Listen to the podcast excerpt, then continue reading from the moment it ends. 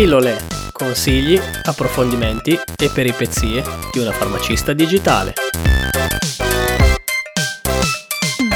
Ciao a tutti e benvenuti in questa nuova puntata di Halloween.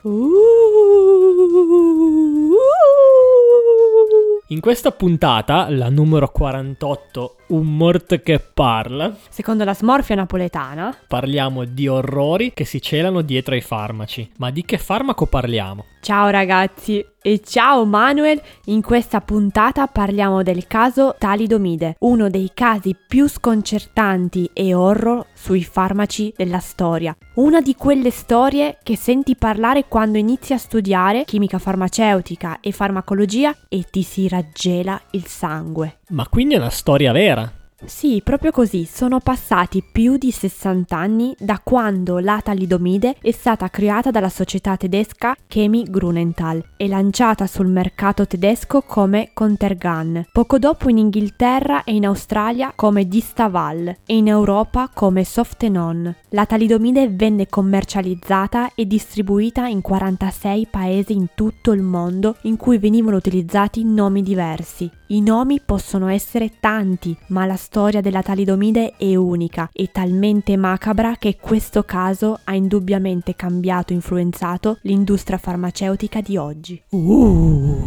Ma non riesco a capire che cosa è successo. Per capire cosa è successo ti racconto questa storia passo a passo. La talidomide venne immessa sul mercato alla fine degli anni 50 come sedativo. Poco dopo si scoprì che la talidomide era un farmaco molto efficace, a tal punto efficace da essere un valido antiemetico nella nausea mattutina nelle donne in gravidanza. In pochissimo tempo la talidomide divenne uno dei farmaci più venduti al mondo, commercializzato e pubblicizzato come completamente sicuro, fino a quando non fu bandito nel novembre del 1961. Ma com'è possibile, addirittura bandito? Immagina la forte pressione del marketing in un'industria affamata di nuovi farmaci ha portato sul mercato un farmaco non adeguatamente testato, mirato a essere subito immediatamente commercializzato. Le forze di mercato hanno impedito il ritiro tempestivo, anche quando emergevano prove di effetti collaterali disastrosi. A quell'epoca campioni e campioni di farmaco vennero date ai medici per distribuire il farmaco gratuitamente alle pazienti affette da nausea mattutina, e ancora adesso non si sa esattamente quante donne hanno ricevuto e preso il farmaco. Ma dall'estremo iniziale entusiasmo poco dopo le prime segnalazioni horror. Alcune pazienti avevano manifestato neuropatia periferica dopo aver assunto il farmaco.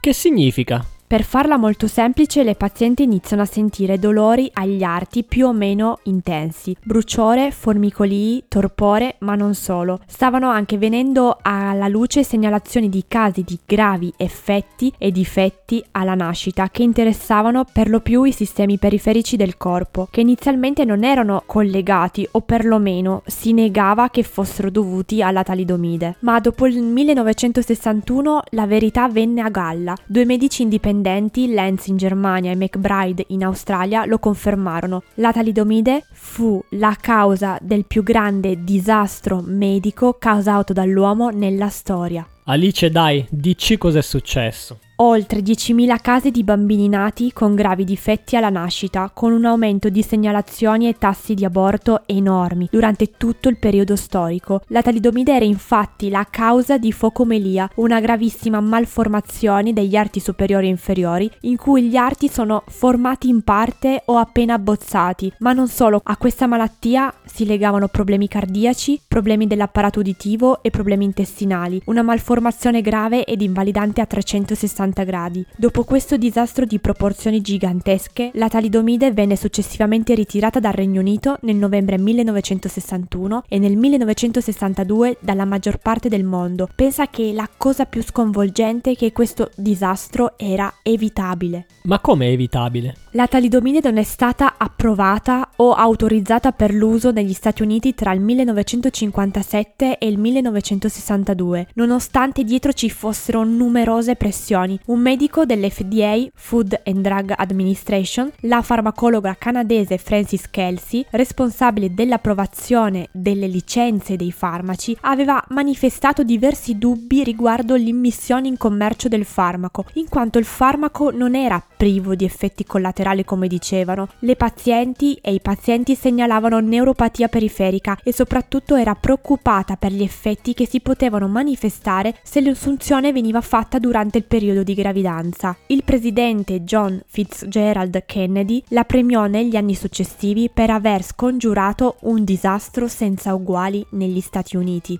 Questo disastro ha dimostrato per la prima volta che esistono differenze di specie nella reazione e risposta di un farmaco. Ad esempio, i topi, utilizzati per lo screening dell'azione dei farmaci, sono meno sensibili alla talidomide rispetto ad altre specie come i primati non umani e i conigli. E durante gli studi effettuati dall'azienda tedesca, i test della talidomide vennero eseguiti solo sui topi. Non si è ancora capito perché i topi siano meno sensibili a questo farmaco. Molto probabilmente perché i topi non hanno lo stesso corredo genico degli esseri umani, ma dopo il disastro le politiche di sperimentazione cambiarono. Gli screening dei farmaci devono essere effettuati su diverse specie, non solo sui topi, ma ad esempio oltre ai topi anche sui conigli, oltre ai test che si effettuano in vitro. Altro punto è la regola ferrea. Nel primo trimestre di gravidanza la maggior parte dei farmaci viene sconsigliata, proprio per evitare rischi teratogeni sul feto e in particolare si evita la sperimentazione del farmaco su donne in gravidanza. Ma l'azienda tedesca che produce il farmaco, che fine ha fatto? Nessun individuo, nemmeno lo stesso Grunenthal, è stato perseguito. Si pensa che lui abbia stipulato un accordo col governo tedesco e gli uffici dei procuratori federali tedeschi per ritirare un procedimento penale contro di loro. Solo nel 2012 Grunenthal fece le sue scuse pubblicamente, ma si fermò prima di ammettere la sua responsabilità. Ora come ora Grunenthal non produce più talidomide, ma è una delle più grandi aziende farmaceutiche del mondo che produce farmaci per alleviare il dolore. Le vittime della talidomide hanno tantissimi problemi di salute e sopravvivono sostenuti dal proprio governo. Altri invece hanno ricevuto un compenso dai distributori del farmaco citati in giudizio. Come sempre non c'è giustizia, se non solo in parte. Mamma mia, questo farmaco si usa ancora? Oggi la talidomide viene utilizzata con successo per trattare una serie di condizioni negli adulti, tra cui il mieloma multiplo e le complicanze della lebbra, tumori nonché il morbo di Crohn e l'HIV. L'uso di talidomide viene attentamente monitorato dai medici che si assicurano che le pazienti non siano gravide durante il trattamento e seguono quindi protocolli molto restrittivi. Tuttavia negli anni 92.000 in Brasile si è verificata tragicamente una nuova generazione di sopravvissuti alla talidomide. Il farmaco veniva utilizzato per trattare le complicanze della lebbra, ma il farmaco che veniva dato ai pazienti veniva poi condiviso con chi non era informato dei gravi effetti collaterali. Quindi vorrei concludere questa puntata con un'interessante metafora sulla talidomide. Il Titanic è diventato una metafora delle conseguenze disastrose di una fede incondizionata nella sicurezza e nell'invincibilità della nuova tecnologia. Allo stesso modo, la tragedia della talidomide rappresenta tutti i mostri che possono essere creati inavvertitamente o per negligenza dalla medicina moderna.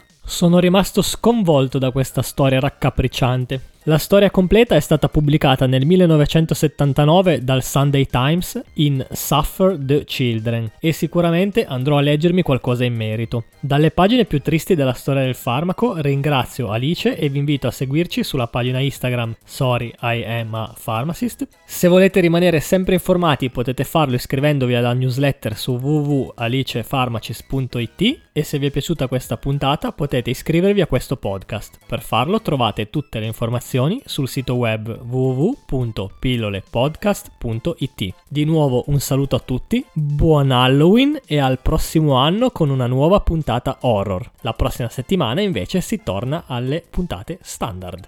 Ciao! Ciao.